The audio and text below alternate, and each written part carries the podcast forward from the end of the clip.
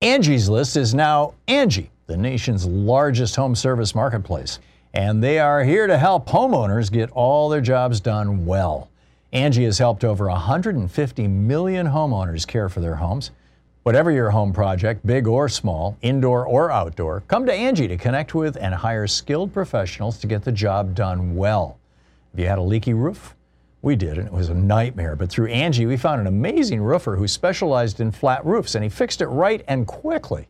Angie can help you find the best price for your project. Angie lets you request and compare quotes from multiple pros in just a few taps, or book services at an upfront price based on local data. Angie has cost guides that tell you what others have paid for similar projects, both nationally and in your area. Get started at Angie.com. That's A N G I. Or download the app today. The app and website are both free to use. That's Angie.com. Getting the smile and confidence you've been dreaming about, all from the comfort of your home, isn't a total mystery with Byte clear aligners.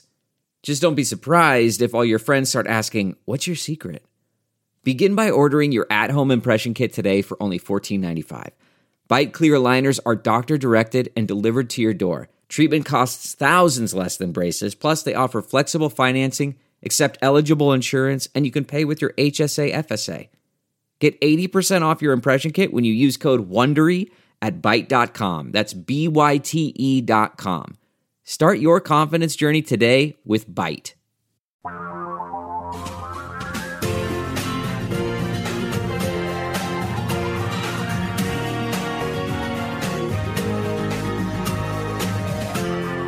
This is the Thom Hartmann Program. And greetings, my friends, patriots, lovers of democracy, truth, and justice, believers in peace, freedom, and the American way. We've got a lot on the program today. The U.S. House opened hearings on UFOs in America. I'll share some information about that with you that I think is absolutely fascinating. How would America react if we were to actually discover a, an alien intelligence? or if they were to discover us and reveal themselves, how, how would we react? Would it depend on what color they were? Also, is coronavirus going to be like a bad common cold we just live with? Or is it going to end up being like malaria in Central Africa? I'll explain all this to you in, uh, uh, over the course of the, this first half hour. And also, geeky science. They think they may have found one of the clues to what's causing long COVID, and it may have something to do with our guts. And also, on this day in history, George Wallace won the Michigan Democratic primary. There's more to the story, and I'll tell you about that. Also, we'll get into an update on the Russia Ukraine crisis. And was Trump stealing top secret documents for profits? Some interesting speculation from a former FBI agent. By the way, today is also primary election day in five states. Here in Oregon, it's happening. It's uh, Pennsylvania is the one that's getting most of the attention. John Fetterman is still in the hospital, but uh, he says, and his doctors say he's going to be fine. He's got atrial fibrillation, which can cause a stroke, and is is very treatable. So uh, you know, we'll see how that shakes out. To start out our program, though, I'm going to get into this. The UFO hearings are happening Actually, I think that they just wrapped up. The public meetings lasted for about an hour and a half. And this is the Pentagon's task force investigating the UFO sightings says that they have now hundreds more reports than they had even last year. Uh, Scott Bray is the deputy director of naval intelligence, and he made that disclosure in front of this House Intelligence Subcommittee. Uh, it's the House Intelligence Subcommittee on Counterterrorism, Counterintelligence, and Counterproliferation. It's known as C3. And, you know, they did the, this is the first open hearing on UFOs in 50 years. And it's absolutely fascinating. A report that was released last year by the Office of the Director of National Intelligence and the uh, Navy and the Navy's Unidentified Aerial Phenomena Task Force, the UAP Task Force, found that 144 UFO sightings have been reported by government sources since 2004. That number includes, and this was the one that popped my eyes, that number includes at least 11 near misses involving U.S. assets. What? Andre Carson is the, uh, the chairman of the subcommittee. And he's a Democrat from Indiana, and he said uh, he hopes that this is going to bring the task force's work out of the shadows. That would be that uh, Pentagon task force on U.S. on Navy sightings. He said unidentified aerial phenomena are a potential national security threat, and they need to be treated that way. UAPs are unexplained, it's true, but they are real. They need to be investigated, and any threats they pose need to be mitigated. His uh, Republican number two on the panel also basically said yeah, this is about China and Russia, and we're going to find out what's going on. In other words, we think that these UFOs or UAPs or whatever you want to call them now are probably uh, experimental weapon systems from countries that are not our friends, which is also a thought provoking question. Uh, there, there was a, a poll, a YouGov poll, that was funded by The Economist magazine, and they found that 61% of Americans believe there definitely or probably is intelligent life on other planets. Only 17% of Americans say definitely or probably not. 65% of Americans believe the government knows more about UFOs than it has relief, revealed publicly. This morning's hearing might have might have uh, cemented that belief in that they met publicly for 90 minutes and they and then they said, "Okay, let's go meet in secret now." And that's what they're doing. They're meeting in secret. They're having a classified briefing. So there's that. There's also the coronavirus. This is absolutely remarkable. This new research is published in the New York Times. Apoorva Mandavilli is the author of the piece, and it's titled, and it's in today's New York Times, nytimes.com. How often can you be infected with the coronavirus? And, you know, back in the day, when Trump was promoting the idea that everybody should just go out and get infected because then you'll have natural immunity, and natural immunity is always the best immunity, and we'll have herd immunity. Won't that be great? And as a result, 900,000 people who didn't have to die died in the United States. But it was all predicated on this theory, and it was purely a theory at the time because we had no experience with this COVID virus, on the theory that once you got sick with this, you would have lifelong immunity. That was the sales pitch the Dr. Oz and Donald Trump and Dr. Uh, oh, what, what, was who was the other crackpot doctor that he had? Scott. Uh, I'm forgetting his last name. The, the guy who was. Oh, and then there was uh, Ronny Jackson, the, the president's doctor. I mean, there was just a, there was a bunch of them, right? Um, and there was uh, Scott was the guy who was the, the leader of the uh, the, uh, the FDA there for a little while, as I recall. Scott Atlas. Thank you, Sean. And you know, what these guys were all saying was, yeah, yeah, go ahead, get sick, get coronavirus, it'll give you immunity. Well, this from literally from today's New York Times. The coronavirus has become more adept at reinfecting people. Already, those infected with the first Omicron variant. Now, keep in mind, some of these people are people who got the very first Omicron two years ago, and then they got Delta last year, and then they got Omicron this spring. So, to continue, uh, those people may go on to have third or fourth infections even within this year, researchers said in interviews. And some small fraction may have symptoms that persist for months or years. In other words, long COVID. And they said it's really difficult to quantify this because so many new infections, second, third, fourth infections, are not being reported because they're being, you know, people are doing home tests. I just ordered eight new home tests. You know, the, the federal government is offering more free home tests. And uh, you know, so this uh, that's it says that leaves everyone, even those who have been vaccinated multiple times, vulnerable to multiple infections. Now, I, have worked in Central Africa uh, on multiple occasions over the last 30 years, and, and malaria is ubiquitous there. And I'm wondering if the coronavirus is going to end up like the common cold, you know, that it's going to become, we're going to become more and more used to it. It's going to become more, less and less toxic, or it's going to be end up like malaria, where if you're wealthy living in Central Africa, you can live a lifestyle that avoids mosquitoes and not get malaria, or if you do get it, there are medicines for it. But if you're poor, it kills you. And is that going to be how coronavirus plays out in the United States? Is it going to be like malaria in Central Africa, or is is it going to end up being like the common cold, or or both? Uh, you know, actually, I think you know the malaria thing is that's that's the the metaphor that I think is most likely, but heaven only knows. Also, you know, there's there's new variants coming down the road, so. Anyhow, what are your thoughts on that? We'll pick up your calls after the break. Speaking the truth, the multinational corporations would really rather you didn't know all about. Stephen in Seattle. Hey, Stephen. It says here you're a physician.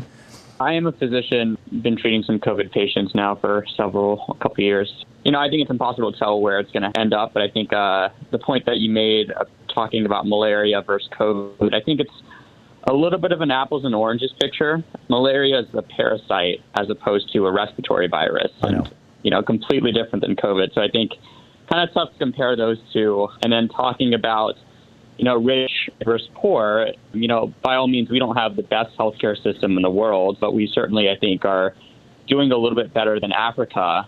You know, I'm pro vaccine, pro mask, all that, triple vaccinated myself.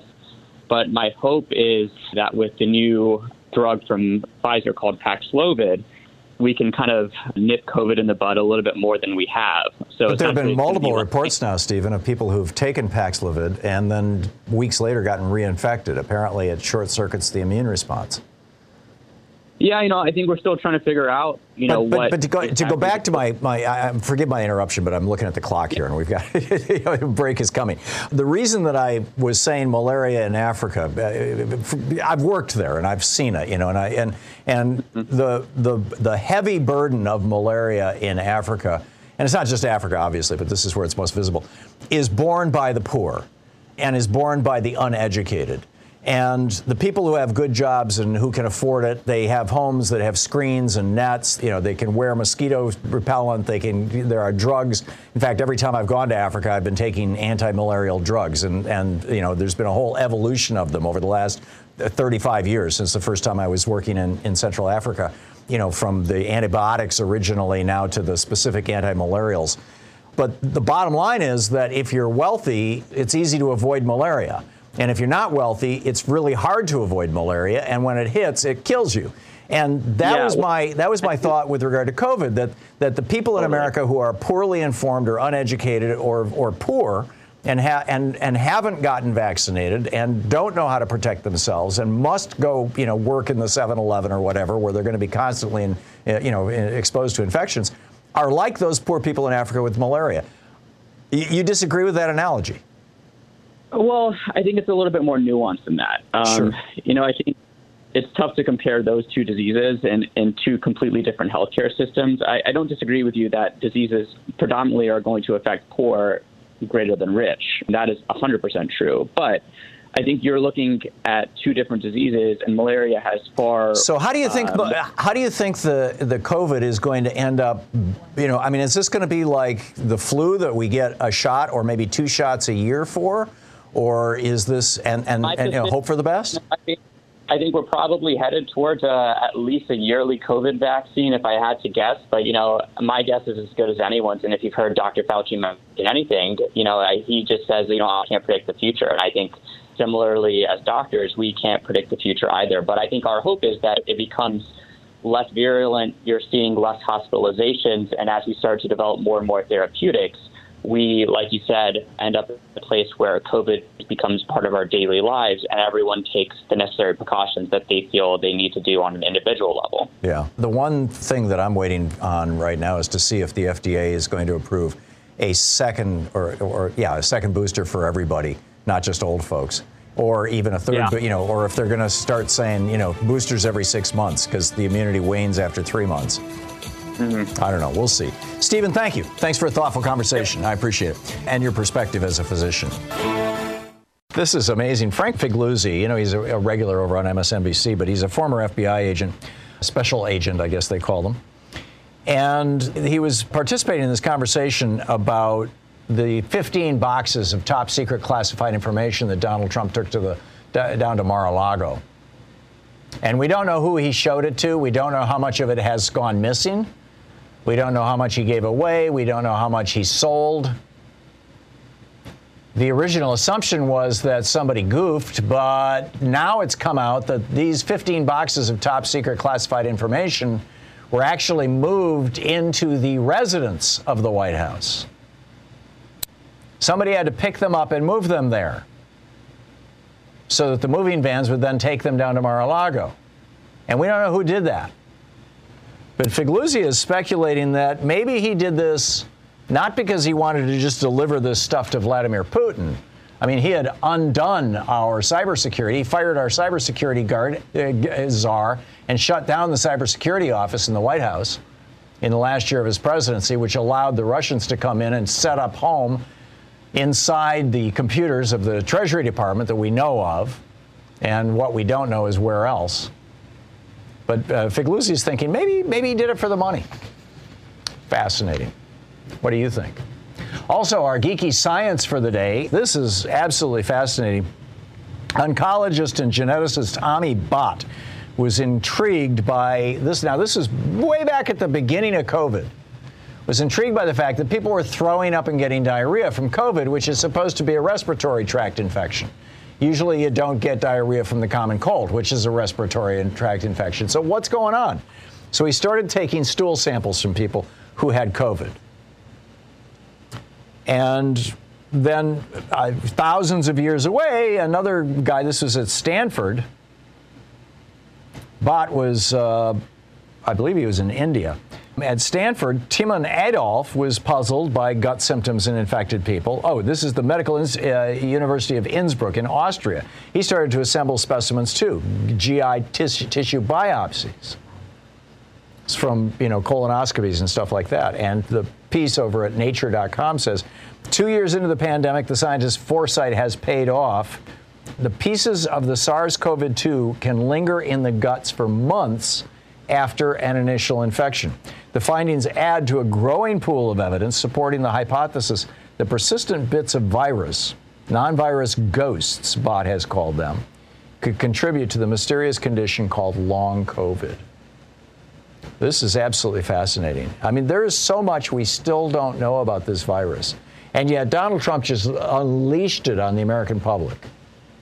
Australia is very much like the United States. Same language, very similar political system, very similar, you know, economic dynamics, uh, about the same size middle class, all that kind of stuff.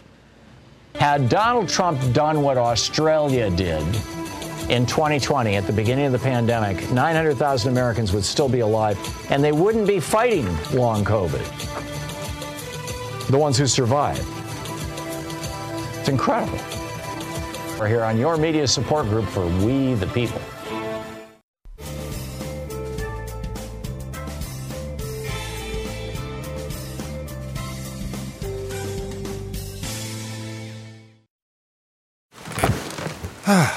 the comfort of your favorite seat is now your comfy car selling command center, thanks to Carvana. It doesn't get any better than this. Your favorite seat's the best spot in the house. Make it even better by entering your license plate or VIN and getting a real offer in minutes.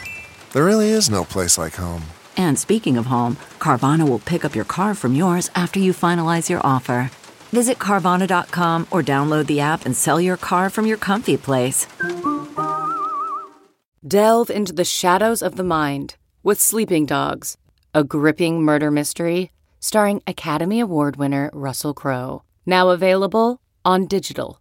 Crowe portrays an ex homicide detective unraveling a brutal murder he can't recall. Uncovering secrets from his past, he learns a chilling truth. It's best to let sleeping dogs lie. Visit sleepingdogsmovie.com slash Wondery to watch Sleeping Dogs, now on digital. That's sleepingdogsmovie.com slash Wondery. Casey in Kingston, Washington. Hey, Casey, what's on your mind today? Hey, Thom. Three things. Did you ever read that book, The Beaver Papers, that I sent you? No. I'm sorry. Oh, okay. I have I, I have literally a stack of about 70 books at home that I that I intend to read. Uh, okay. Uh, should the day ever come that okay. I have some extra time or I retire or something. I don't know, but. Okay, okay. Well, you'll you will enjoy it. Okay, I have two things that are important. One is that I have a theory that we need to put into action that I think will help, and people can put this into action today. It's called the Republican replacement theory.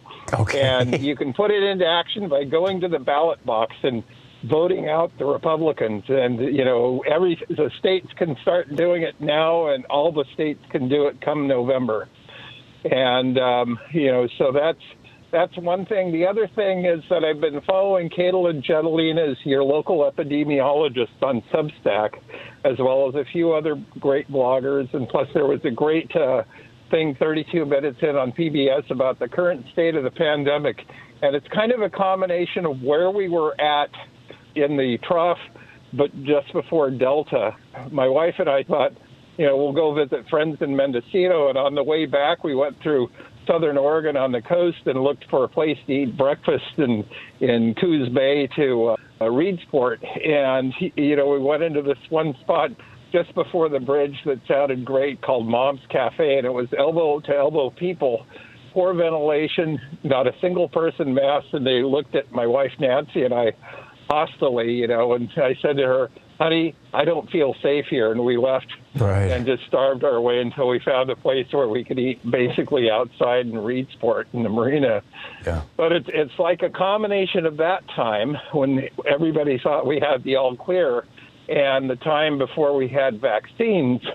You know, given that the number of breakthrough infections are increasing dramatically, even for people fully vaccinated and boosted. We have several family members who were sick in the last few weeks, several friends who've been sick, and these are all people who take every precaution, still mask, still social distancing, don't go out to eat and such, and they're catching it. And Right. so, um, you know, it's like the fact that we're not monitoring this.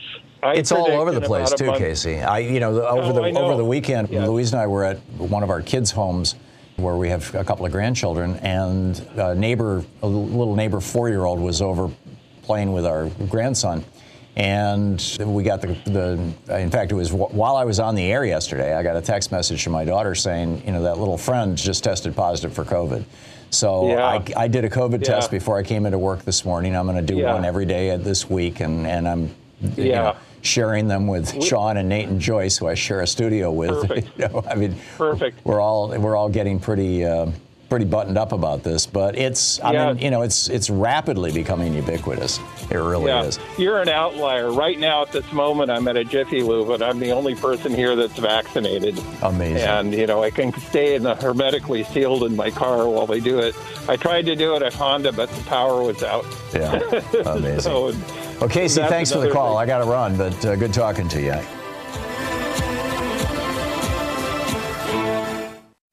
And welcome back, Mark in Valley, Washington. Hey, Mark, what's on your mind today?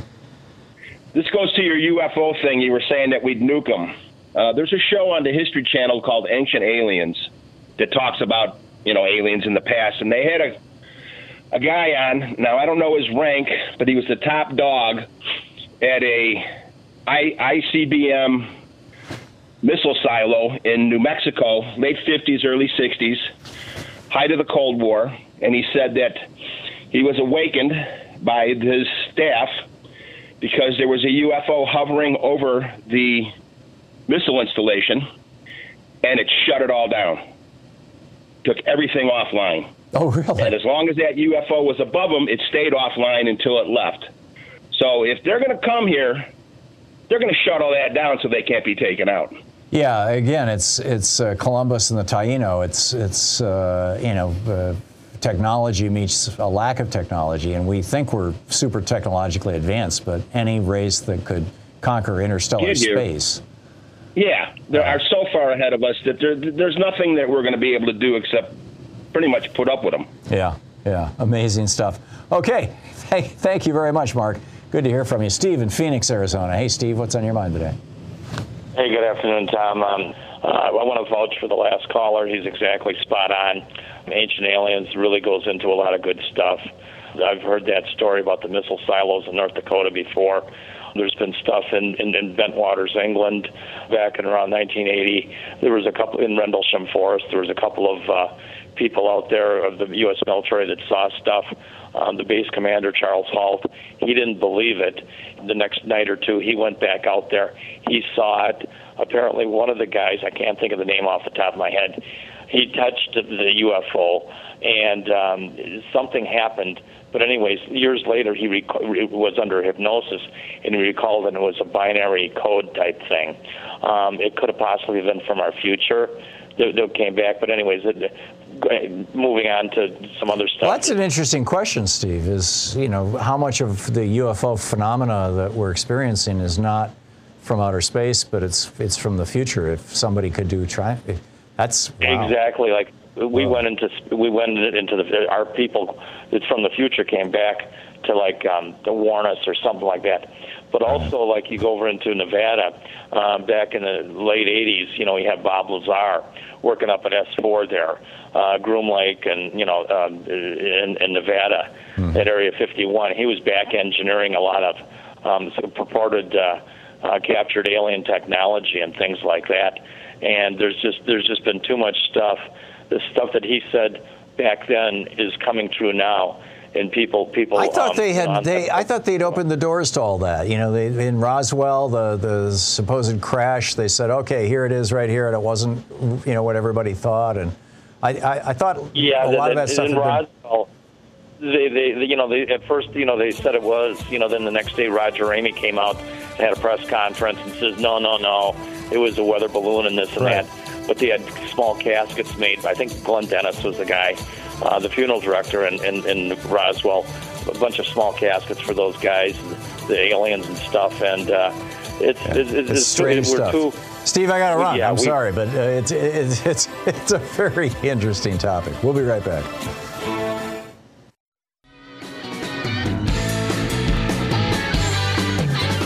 Eve Darian Smith just came out with a new book. It's titled Global Burning Rising Anti Democracy and the Climate Crisis. And in that book, uh, well, actually in an op ed over at Common Dreams about that book, Eve talks about how around the world, many countries are becoming less democratic. Um, the U.S. State Department refers to it as creeping authoritarianism. We've actually, since 2008, 2008 was the peak of the number of countries that are fully democratic, and it started sliding after 2008. Um, and it's just, it seems to be getting worse every year.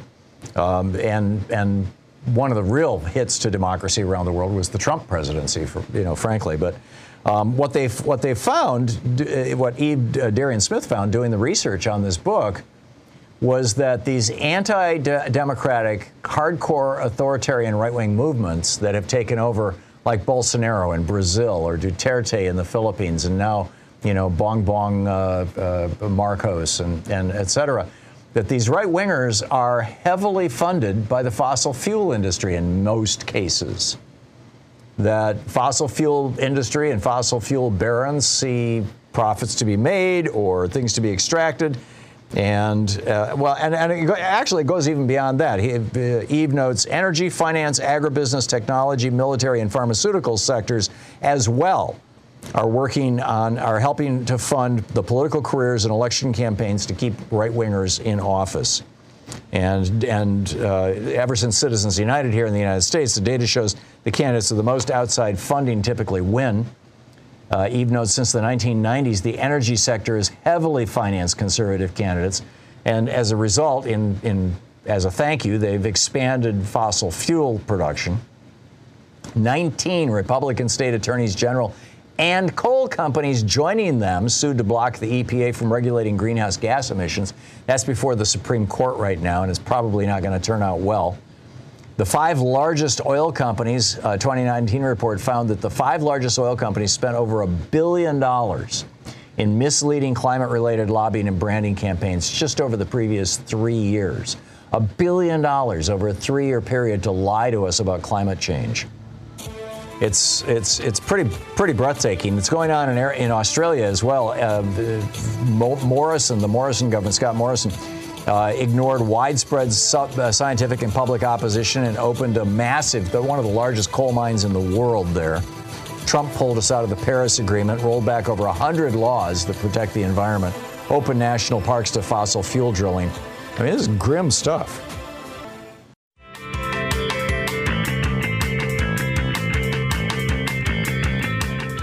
On this day in history, 1972, a day that will live in infamy, uh, interesting stuff was going on in Michigan. I lived in Michigan in 1972 on this day in history, and I, I remember this quite well. Uh, my dad was a Republican activist, as it were, uh, kind of a modest activist. I mean, he wasn't, you know, foaming at the mouth or anything, but um, he was there. And uh, Richard Nixon was going to get. Uh, Nixon was the president. He'd been elected in 68. He was going to be reelected in 72. I mean, that was still in question, uh, but it, it's what happened. Um, and Michigan had op- what are called open primaries. Now, there's two ways that states can do primary elections open or closed. And in a closed primary, for example, here in Oregon, I'm registered as a Democrat.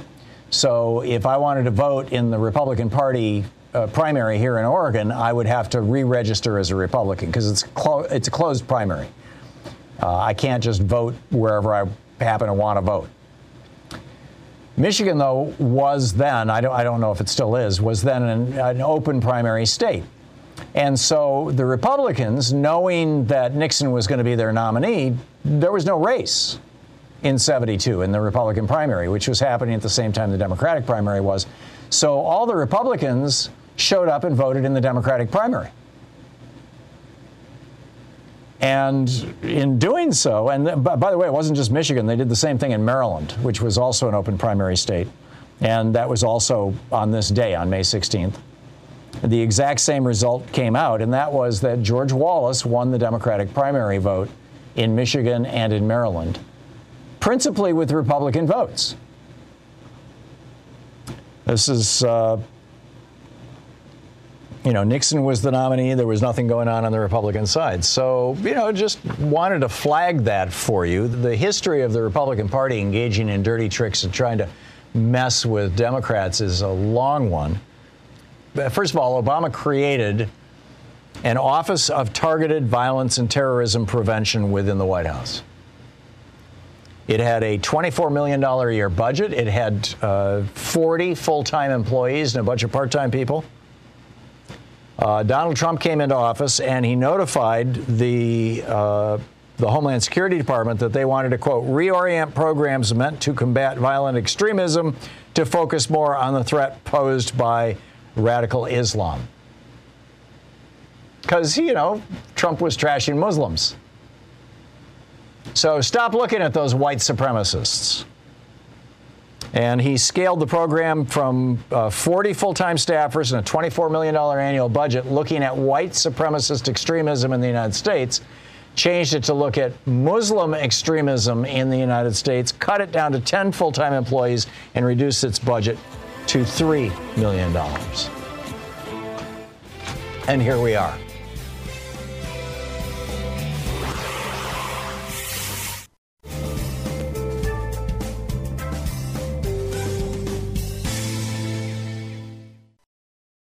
Quick math. The less your business spends on operations, on multiple systems, on delivering your product or service, the more margin you have and the more money you keep. With higher expenses on materials, employees, distribution, and borrowing, everything costs more. NetSuite is the number one cloud financial system, bringing accounting, financial management, inventory, HR, all into one platform and one source of truth. With NetSuite, you reduce IT costs because NetSuite lives in the cloud with no hardware required. It's accessible from anywhere. You cut the cost of maintaining multiple systems because you've got one unified business management suite. You improve efficiency by bringing all your major business processes into one platform, slashing manual tasks and errors. Over 37,000 companies have already made the move. So do the math. See how you'll profit with NetSuite. By popular demand, NetSuite has extended its one-of-a-kind flexible financing program for a few more weeks. Head to netsuite.com slash Hartmann with two N's. netsuite.com slash Hartmann. That's netsuite.com slash Hartmann. CarMax is putting peace of mind back in car shopping by putting you in the driver's seat to find a ride that's right for you. Because at CarMax, we believe you shouldn't just settle for a car, you should love your car. That's why every car we sell is CarMax certified quality so you can be sure with upfront pricing that's the same for every customer. So don't settle. Find love at first drive and start shopping now at CarMax.com. CarMax, the way car buying should be.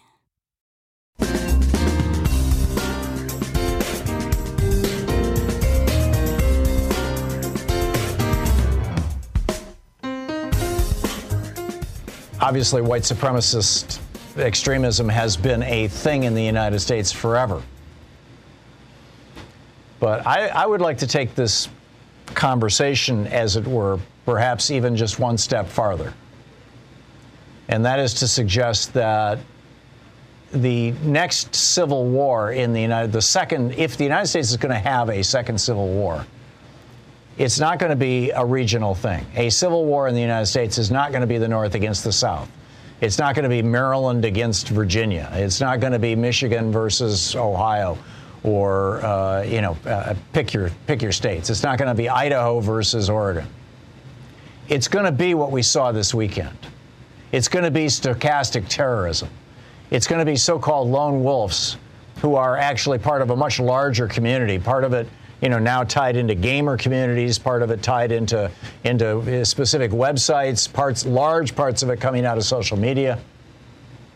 And it's going to be the assassination of people of color or or uh, uh, right to abortion advocates, or I mean, you know, pick your topic that people are willing to kill over.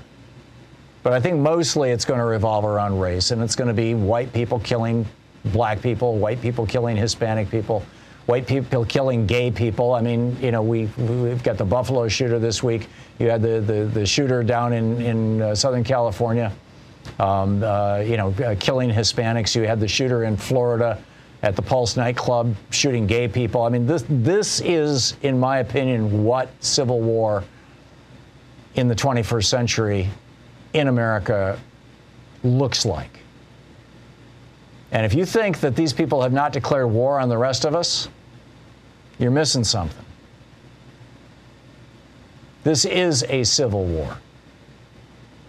And if we don't get smart about it, if we don't wake up to this as a nation, and I'm talking to you white people, if we don't if we don't get smart about this and wake up to this, we're gonna we're gonna discover one day that that Pastor Niemöller was right, far more right than any of us thought only, you know, let's rephrase it. Right? First they came for the Muslim terrorists. Then they came, or first they came for the black people. Then they came for the, or first they came for the Native Americans, actually. Then they came for the black people. Then they came for the Hispanic. Then, you know, and now they're going to come for you. When anybody is not free, everybody is not free. There's no other way to, to uh, to say it. There's no other way to identify it. So there's that.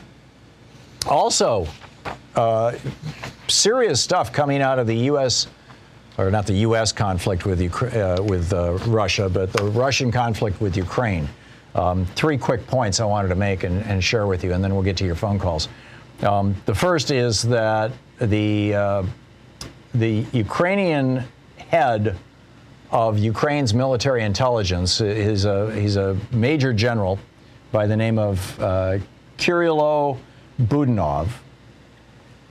Told Sky News that, uh, that Putin has blood cancer, is dying, and is about to be removed by his own people, that there's a coup underway that nobody can stop. Now, take this, you know, consider the source here. This is the head of military intelligence for Ukraine saying this. So, you know, I take that with a huge grain of salt, but this is not the first time we've heard this. Number one. Number two, the G7 just had a meeting this last week. And the German foreign, foreign, foreign minister, Annalena, Annalena Baerbock, uh, hosted this meeting. And, and in fact, it was held in a small town in Germany. And uh, this is the G7. This is Britain, Canada, France, Germany, Italy, Japan, and the United States.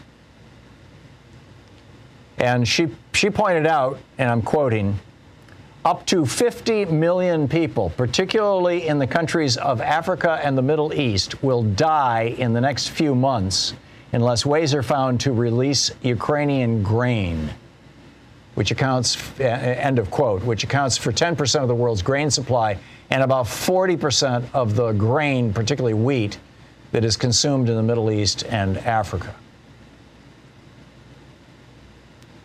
This is a big deal. Canada's foreign minister, uh, Melanie Joly, said that her country, another major agricultural exporter, wants to send or wants to help Ukraine export the wheat that they have already grown.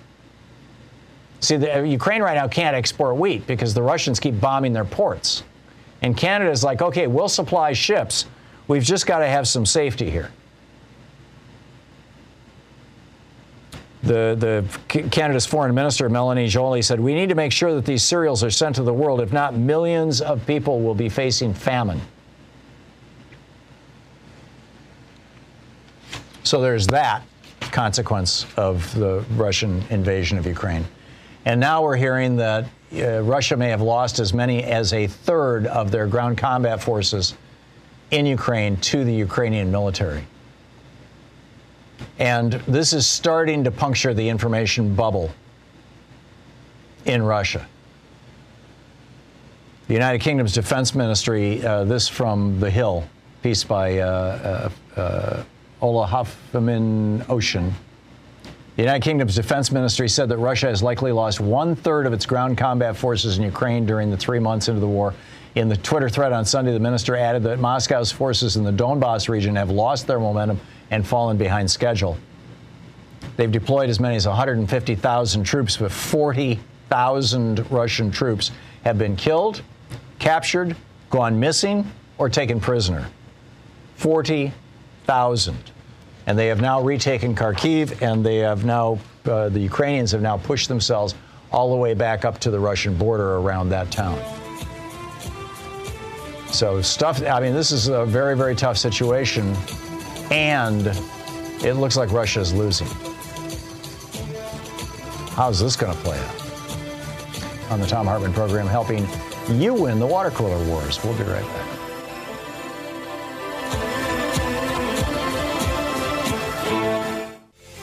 So a lot on a lot on the uh, table here to discuss. We'll pick up your calls right after this.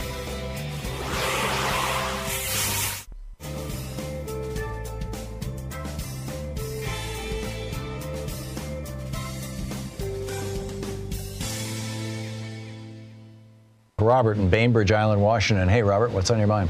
Hey, Thom. Good it's, to talk with you. It says uh, here you disagree with me. What's up? Uh, well, uh, I agree with you in general.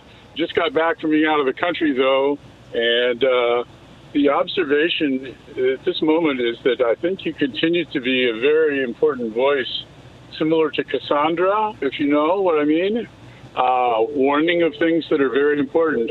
But I wanted to say, as a public health researcher and neuroscientist, I really urge you to think carefully about saying you don't have empathy at this time. Several calls back, someone was saying white males are a large part of the problem or the majority of the problem. It's very true, but encouraging them to fight is not always a great strategy. B.F. Skinner a long time ago said that punishment is never effective, really. B.F. Skinner, who raised his daughter in a box? Um.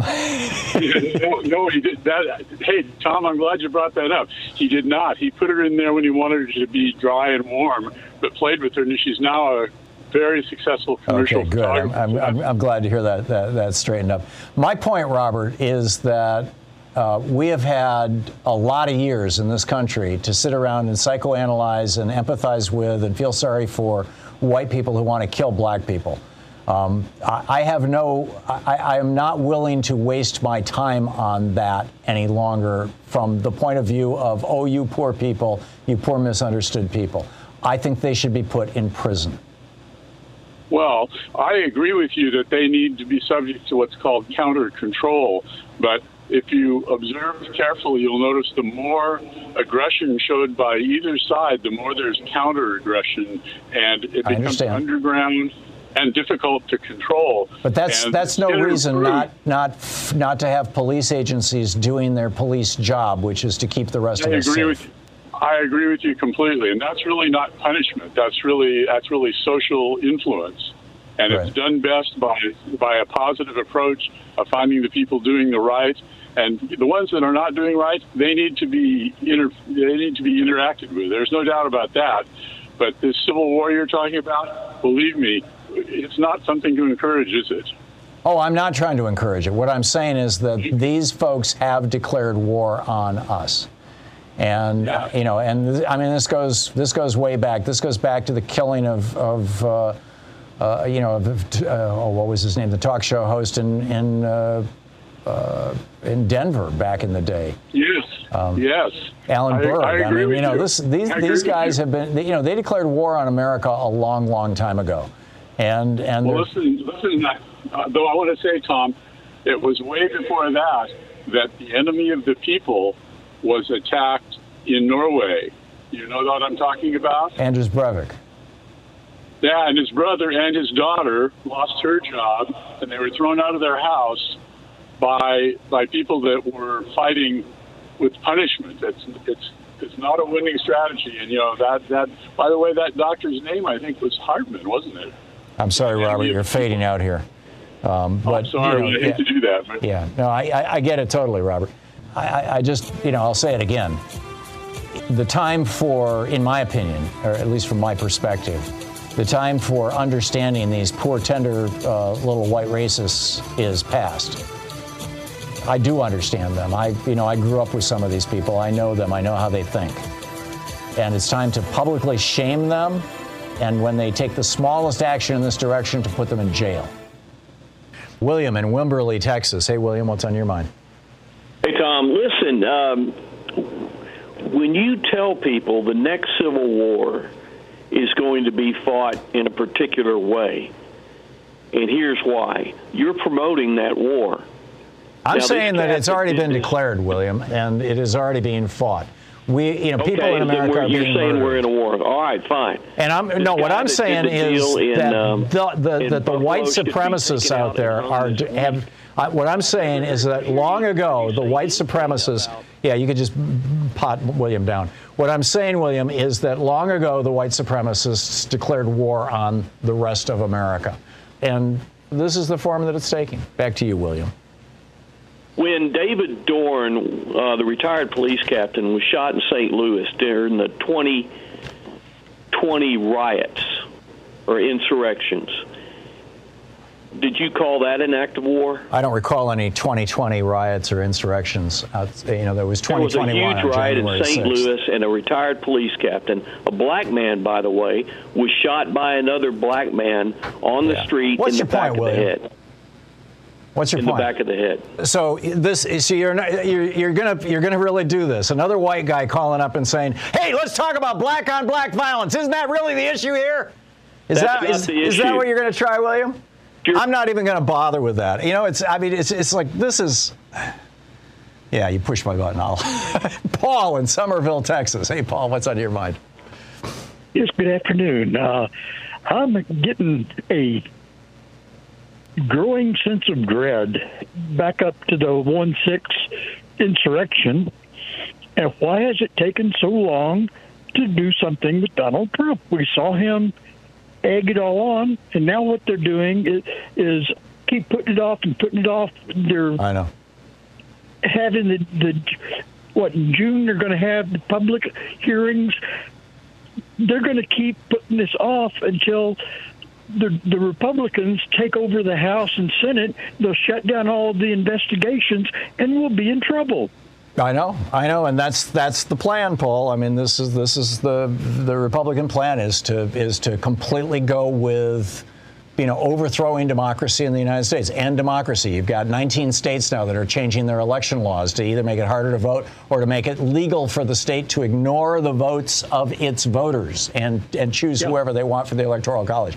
You've got in over thir- uh, maybe it's over 50. I'm, I'm certain it's more than 30 cases. You've got people running for public office as Republicans right now, claiming it uh, for for positions where they would be in a, in a position to handle votes, from Secretary of State down to you know county election commissions, proclaiming that they are going to participate in stealing an election on behalf of Donald Trump. You've got people who hate democracy. You got people like, you know, the idiot who called just a minute ago saying, oh, no, the, the real problem here isn't white supremacists killing black people. The real problem is black people killing black people. Let's talk about that. I mean, it's just, it just goes on and on and on. And, and uh, it, it's, I don't know. I'm, I'm, Eh, eh, sometimes I reach the point where it's just like, you know, I'll just leave it right there, Paul. It's a, it's a frustrating day. Paul, thank you for the call.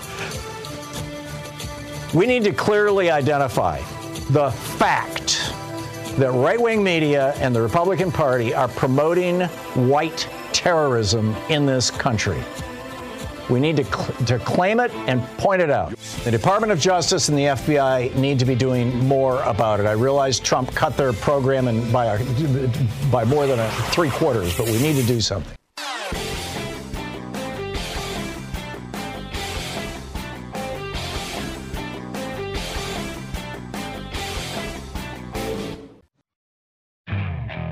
Okay, picture this. It's Friday afternoon when a thought hits you. I can spend another weekend doing the same old whatever, or I can hop into my all new Hyundai Santa Fe and hit the road. With available HTRAC, all wheel drive, and three row seating, my whole family can head deep into the wild. Conquer the weekend in the all new Hyundai Santa Fe. Visit HyundaiUSA.com or call 562 for more details. Hyundai, there's joy in every journey.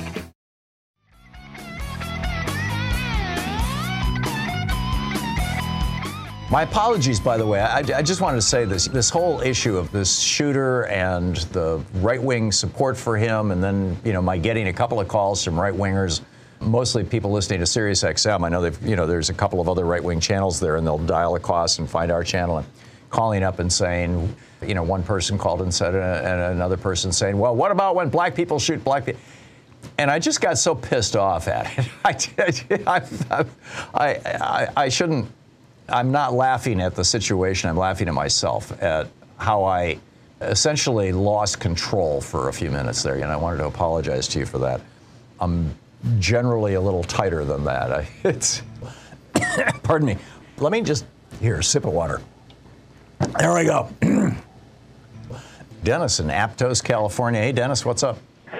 Well, I have seen two signs already around here where I live, and liberal Democratic Santa Cruz County. Vote Republican, make crime illegal again, lower gas prices, put common sense back in our government, fix our economy, become business friendly, stand up for freedom. Well, yeah, let's make crime illegal again. All those people that were involved in the insurrection on January 6th, from Trump all down, let's put them in prison. Lower gasoline prices, very simple. Buy an electric car put our common sense back in our government. Well, it's, it's very simple for somebody who has the money biggest, to buy a car, Dennis, but it's not very simple. Yeah, I know, I know. Well, some of them are cheap. Uh, some of them, they're getting cheaper. They and are. the other thing too, and they will. Uh, and come, put common sense back in our government. California's just had a huge budget surplus. We must be doing something right. Mm-hmm. Fix our economy. Ditto. We wouldn't have this budget surplus unless our economy was good here in California. Become business friendly. I see all sorts of real estate development going on wherever I go in and around San Francisco Bay Area and Monterey Bay Area. So real, at least the real estate industry is doing really well. So what a crock. Stand up for freedom. Yeah, I guess freedom to walk into a grocery store and kill as many people as you want with that gun that you have freedom to buy, even if you're a nutcase. Yeah. In summary, Dennis, your concern is that the, the hard right, the, the fascist right, has, has co opted the words freedom and liberty? Absolutely. Yeah. And there's nothing about them. I, I would love to, like, you know, I, I want to get a spray a spray uh, uh, can, you know, when, uh, whatever they're called. yeah. You know, uh, don't vandalize other people's a black signs. marker and just put put X's on all these things. Yeah, no, I get it. Don't don't vandalize other people's signs, but you know, come up with your own. Dennis, thank you very much. I you know, I get it. I totally get it. Robert in Omaha, Nebraska. Hey, Robert, what's on your mind today? Thanks for watching Free Speech.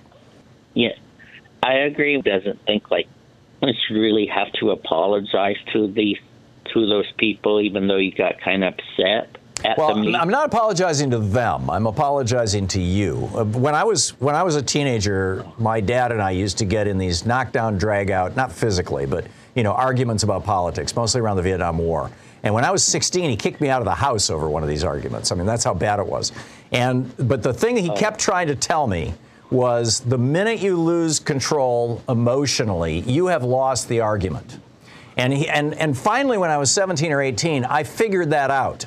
And I continued to debate politics with my father till the day he died. I mean, you know, when he was dying, there was a picture on the wall. His two favorite pictures were on the wall next to him me shaking hands with Pope John Paul II, and George W. Bush declaring mission accomplished on the USS Abraham Lincoln. Uh, but we never got angry at each other again. I learned that from him, and I, and I blew that lesson, and that's what I'm apologizing for. Oh, okay. Well, I would just like to say that these people they like to always deflect and they always think they're right. Yeah. Yeah, no, and and you know, changing the subject to uh, black on black violence and all this kind of stuff. That that's that was the one that really uh, pissed me off the most, frankly. Forgive my language, Yeah. Robert. But uh, I, Yeah. you know, I've got to go back to the lessons I learned as a teenager and uh, deal with people from a place of intellect rather than out. Well, I can have outrage, but you know, it's it, it can't cripple my ability to do a talk show. Robert, thank you for the call.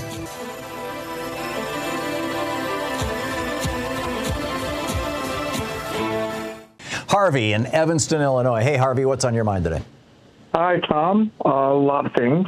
The world is undergoing some deviance that is unfortunate. Your program is very interesting. I am a uh, Harvard and Mayo educated MD PhD UFO contactee. Oh, interesting. been- So you've you you believe that you've actually had contact with a with a an extraterrestrial intelligence with certainty. Okay, you want to tell me about it? in 1986 or 7 after i finished my fellowship in nuclear radiology and nuclear magnetic resonance at rush medical center i filed patent on some inflatable dome designs to protect us against chernobyl like nuclear power accidents by capturing escaping radioactive gases under an concentric series of inflatable domes with filters between them that would. What does this have to do with aliens here, Harvey? I need you to get to the point, Well, please.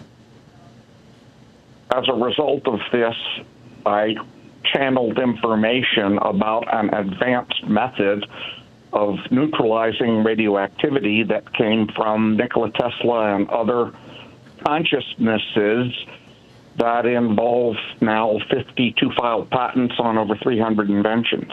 Wow. So so your experience was uh, uh, psychological rather than physiological, shall we say? Well, I actually sat and witnessed right angle turns of spaceships that were in contact through my then fiance that delivered information to us and were originally to have funded the creation of matter antimatter reactors to replace existing nuclear power plants, but there was a war that happened as a result of that contact, and they disappeared, and I ended up creating the inventions myself. Uh, Okay, or creating Har- the Harvey. patent. Harvey, thanks for thanks for sharing your story. It's fascinating. I mean, it's, we're getting these stories from people. Alejandro in Miami. Hey, Alejandro. Uh, you want to talk? I mean, you're a, you're an attorney. You typically you call about the law. You want to talk about UFOs? Well, I like to be uh, share various interests. I mean, we can also talk about the law too if you want, but I guess I want to share my theory about extraterrestrials. That you know, obviously, I do think there's living beings in other planets, other galaxies, just because the mathematical probabilities show that, that that's such a huge possibility. Yeah, it just What makes sense. Right, exactly. It's more likely there's life than there's not life on other planets. We're not that special, right? That's what I want to emphasize. Right. And so, but I don't believe that they have visited us just simply because the technology to visit us isn't there. I mean, you can only travel so much. Even if you got a machine to travel the speed of light, which is very dubious that you can develop such a machine, it will still take thousands of years, millions of years for the the next, the closest civilization to visit us. And the only way they could visit us, I guess, in a faster time period would be like if they had a wormhole or something. Almost like like I was just watching Doctor Strange over the weekend, and I'm thinking, yeah, maybe they had a wormhole, and they, or they had a, or maybe there's a multiverse, and they can go through the multiverse. Uh, Interdi- interdimensional space. But you realize, Alejandro, that you are sounding very much like somebody would have sounded, you know, around the time of the founding of this republic. You know, if if somebody had come up to, uh, you know, the average person on the street and said, you know, some it is possible that somebody in in on, in Europe can be, uh, or Africa or anywhere else, can be can be instantaneously communicating with you. You can see them, you can hear them. Um, and they would say, no, no, that's that's not possible. That technology doesn't exist. No, all right. No, exactly. It's crazy, but I think the, the science shows that it's there. And of course, after watching the Doctor Strange movie, and of course, they explore the possibilities of other universes, I was just thinking, you know, I would like to go to the universe where Donald Trump was never president. I thought I lived in that universe, but sorely disappointed to, to find out. right. The aliens could show up. They could say, you guys are a bunch of uh, crazy racists. We have no interest in. Oh, But I think I think they would be they're highly disappointed in us for electing him Yeah. and for entertaining stupidities. Yeah, I get it. Alejandro, I'm, I'm sorry you're breaking up. We got to run. Thank you for the call. And welcome back. Sad news: the uh, the Russian invaders to Ukraine have destroyed the uh, Ukrainian national gene bank of plants. This included seeds of some plants that have uh, gone extinct in Europe and in other parts of the world. In fact, uh, they've gotten contributions to this gene bank of uh, you know from from literally from countries on every continent, and uh, it's the world's largest national gene bank, and it was located in Kharkiv, and the Russians blew it up. You know, sometimes you just, I, I don't know, it's depressing. Louis in Federal Way, Washington. Hey, Louis, what's on your mind today? Oh, nothing much. I just wanted to respond to the gentleman uh, about the uh, alien visitations. Um, I think that's a mythology that's uh, been with us for a, a long, long time.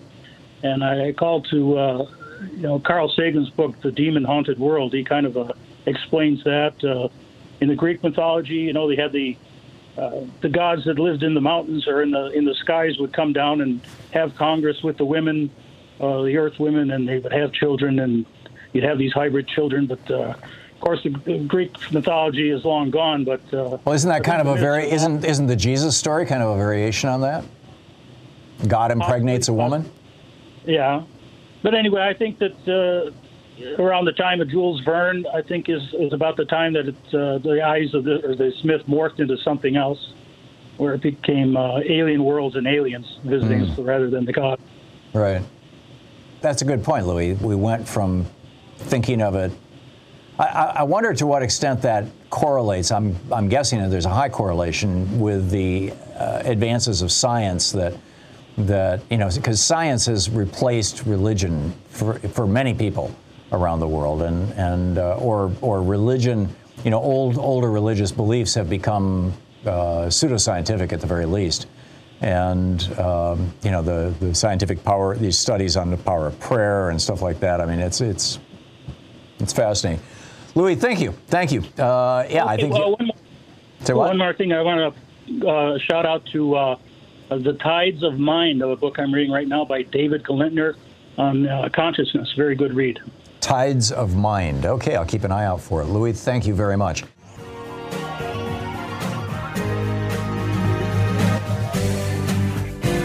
We'll be back with more of the news and more of my thoughts and yours in this uh, kind of national town hall meeting we have here every day on the Thom Hartmann program. And in the meantime, don't forget democracy is not a spectator sport. Never was intended to be. It requires you. So get out there, get active, tag, you're it. You've been listening to Thom Hartmann. For audio and video archives, visit thomhartmann.com.